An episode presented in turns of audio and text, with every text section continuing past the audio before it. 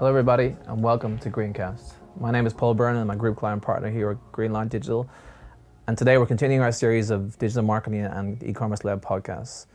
So, previously, to those who have listened to us before, you would have heard uh, a lot of internal agency experts come on come onto this show and talk about digital marketing and certain channels, etc.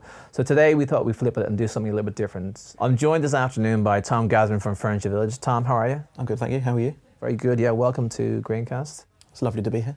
Great to have you, Tom. So, Tom is a inter, uh, technical project manager at Furniture Village, and we thought we'd get Tom in today to talk a little bit about the digital transformation journey that Furniture Village has been going on for the last year, year and a half, Tom. Mm-hmm. Um, so, Tom, I guess for the benefit of the listeners, maybe just give an introduction to who you are, what you do, what your day to day looks like, and then we can talk a bit more about Furniture Village. Yep. So I've been at uh, Furniture Village for about three and a half years, uh, and my uh, role there is to look after the ongoing development of the website. Uh, on top of that, we look after kind of ongoing change management as well around testing and how we can improve the user experience on the website as well. Sounds like a really interesting and, varied role.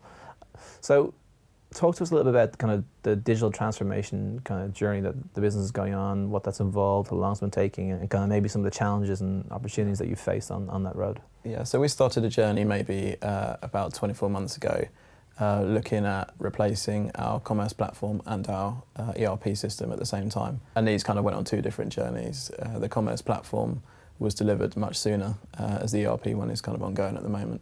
But that process undertook kind of researching who we would go with uh, in the end, we went with Salesforce Commerce Cloud. And for the best part of 18, last 18 months, we've been implementing that, rolling it out, and running with it. So, Salesforce Commerce Cloud is the new is the, is the new Demandware.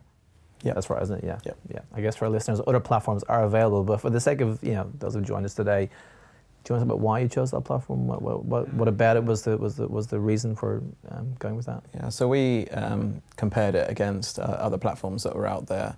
Uh, some of them were a bit too big for, for our size of business. Uh, we have quite a small internal team and rely on our partners to help deliver our development uh, and our uh, testing. Salesforce was the right fit for us. It was the right size, it was the right scale. Um, some were a bit too big for us, some were too small for us, and this felt just right. So, I guess in a, in a maybe a more traditional um, family-run business like Furniture Village, change management particularly, and also kind of digital transformation is quite difficult.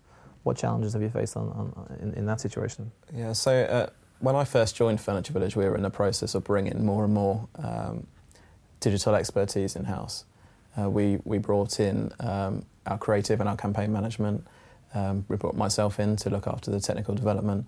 Uh, and furthermore, we brought in social and, and other bits like that in house. When you go through any sort of digital transformation and replacing of platforms and systems, uh, one of the key things is you want to try and hold on to as many people as possible. Rolling out new processes and systems is scary for people that have been in a business for a long, for a long time. And uh, at Furniture Village, we have a lot of people that have been there for 10, 15, 20 years. Uh, who will be used to doing things in a certain way. So, one of the challenges we're looking to do is keep as many people as possible, but acknowledging that we may lose some along the way. Uh, fortunately, when we did the commerce platform, we were able to keep everyone, but maybe in part because we had a smaller team, that was possible. Right. And what kind of processes do you kind of roll out or, or approaches do you take to actually keep those people happy and, and, and learning and, and, still within the business? It's difficult. Um, training and, and communication is, is a key part to that.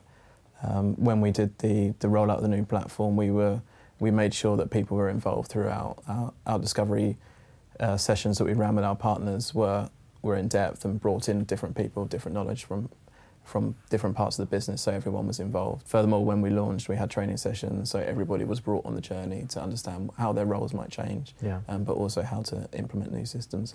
so obviously, you've had a few challenges internally as you kind of embark on this digital transformation journey, but there's a lot happening externally, I guess, in the wider market and in the furniture market in the UK. You have people like Wayfair coming over from the US, IKEA being being very present and aggressive, I guess, in the market as well. But we also have this wonderful thing of Brexit happening, or that we're going through at the moment. How has that affected? Um, Furniture Village's business and, and I guess the market as a whole. It was actually announced just a few days after we launched the, the new platform. I remember. Um, which uh, at the time, when you're trying to work out whether the decisions you've made are the best ones, the best informed ones, and you're um, looking at your statistics, you're comparing your data, and you've got this such a big outside influence having an impact on on things. Um, we'd launched a fantastic product and something we were proud of, but we had to make some quick, swift changes to account for that. People's mood and people's interest to buy big ticket items suddenly sort of changed, and we're seeing that impact in the market of having to, to reduce prices to, to make things more attractive to, um, for people to spend. And unfortunately, that's the kind of nature of what we're having to deal with at the moment.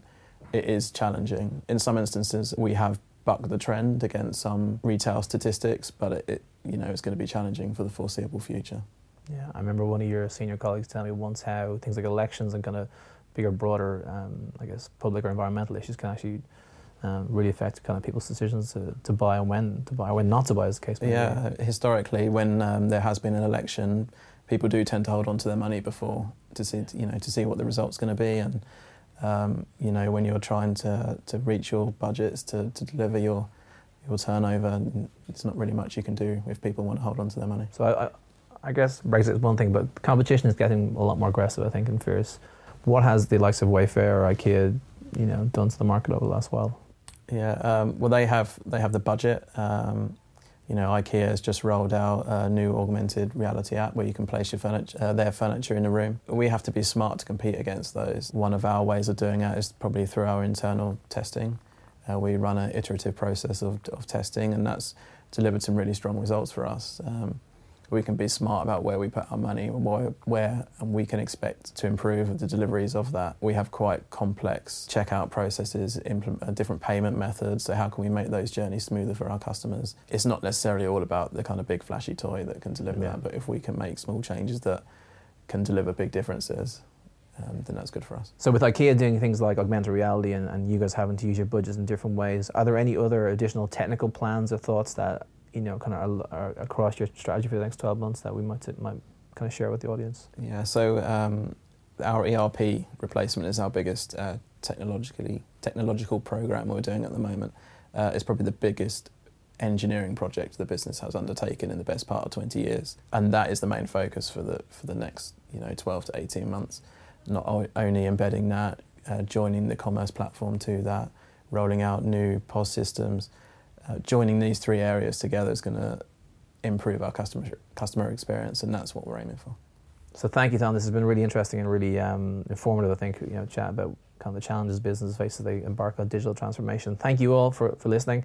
To find out more, please visit uh, greenlightcommerce.com, and we'll have a blog up there in the coming weeks. As always, thank you all for listening, and until next time, bye.